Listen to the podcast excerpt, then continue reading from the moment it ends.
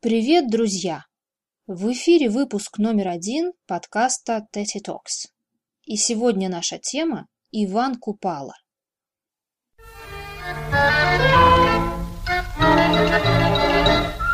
Эй, Таня! Таня! Танечка! Неси скорее обед!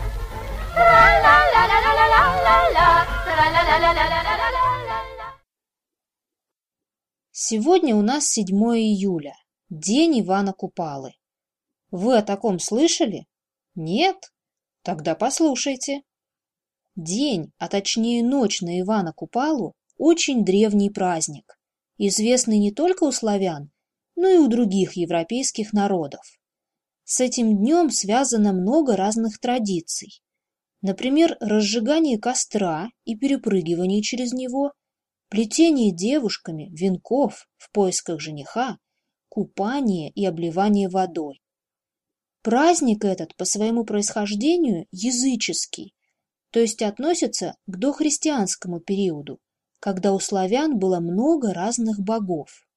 В то время праздник был связан с днем летнего солнцестояния, когда день становился равным ночи, то есть это было примерно 21-22 июня. Но в наше время, по новому стилю, Иван Купала отмечается в ночь на 7 июля.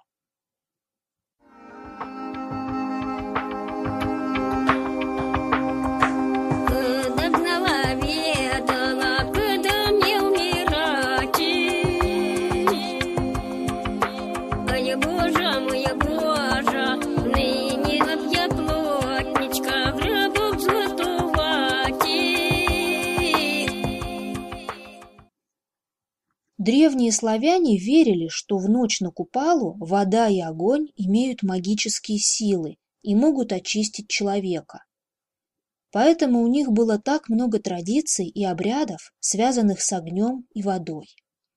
Кроме того, считалось, что в эту ночь растения в лесу тоже обладают магическими силами. Поэтому многие люди их собирали, сушили, чтобы потом использовать для защиты дома или себя. Самое главное растение Ивана Купалы – папоротник. По легенде, именно в эту ночь он расцветает ярко-красным цветом и показывает человеку, который его найдет и сорвет, разные клады, спрятанные в земле. Вы читали повесть Николая Гоголя «Ночь накануне Ивана Купала»? Там как раз об этом история. К сожалению, я не могу рекомендовать вам читать Гоголя в оригинале из-за его непростого языка, но почему бы не найти это произведение на вашем родном языке? Поверьте, это очень интересная история. Можно сказать, триллер XIX века. Очень жаль, что наши современные режиссеры пока обращают мало внимания на Гоголя. На мой взгляд, его произведения вполне можно адаптировать для большого экрана и снять захватывающие фильмы. Ну так вернемся к Ивану Купала. Почему этот день так называется? На самом деле название это – смесь языческих и христианских традиций. Название древнего праздника было связано с именем Купалы, сына бога огня и богини ночи, а имя Ивана было присоединено гораздо позже, уже в христианскую эпоху. Оно было взято от имени Иоанна Крестителя, который родился примерно в это же время и языческие обряды, связанные с водой и очищением, наложились на легенду о христианском крещении. По традиции, в ночь на Купалу молодые люди собирались вместе и устраивали гулянье, праздник. Молодые девушки плели венки из трав и пускали их по реке. Это было гаданье на замужество.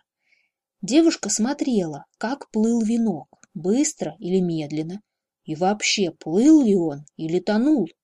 В зависимости от этого девушка и узнавала, выйдет ли она замуж в этом году или нет. Если парень поймал в реке венок, то это и был жених для девушки.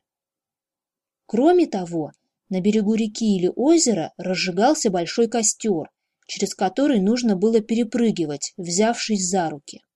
Когда прыгали вместе парень и девушка, то нужно было крепко держаться за руки.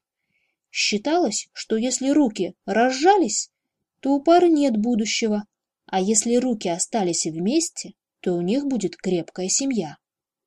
Но это все древние традиции, которые сейчас, к сожалению, почти исчезли. В наше время нередко организуются ночные вечеринки на пляже с алкоголем и дискотекой.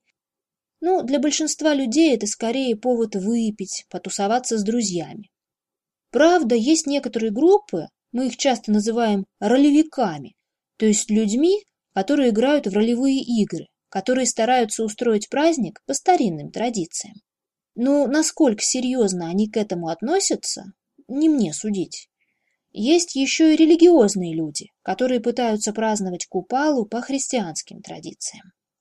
Кстати, другие активные участники праздника – это дети. 7 июля на улице они поливают друг друга водой, а иногда даже и взрослых.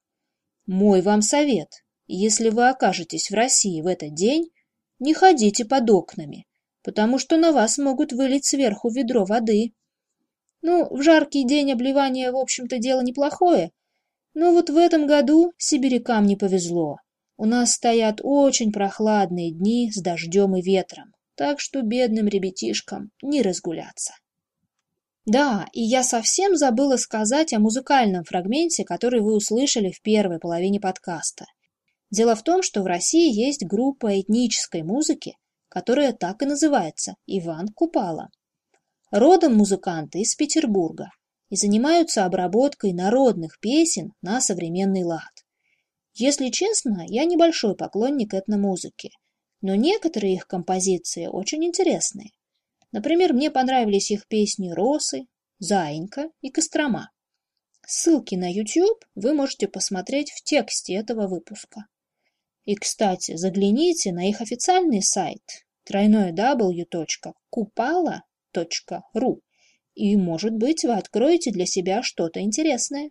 Поют они народными, открытыми голосами и на старинном языке, так что не удивляйтесь, что слова там странные и непонятные. Ну что ж, а на этом у меня все. До следующего раза.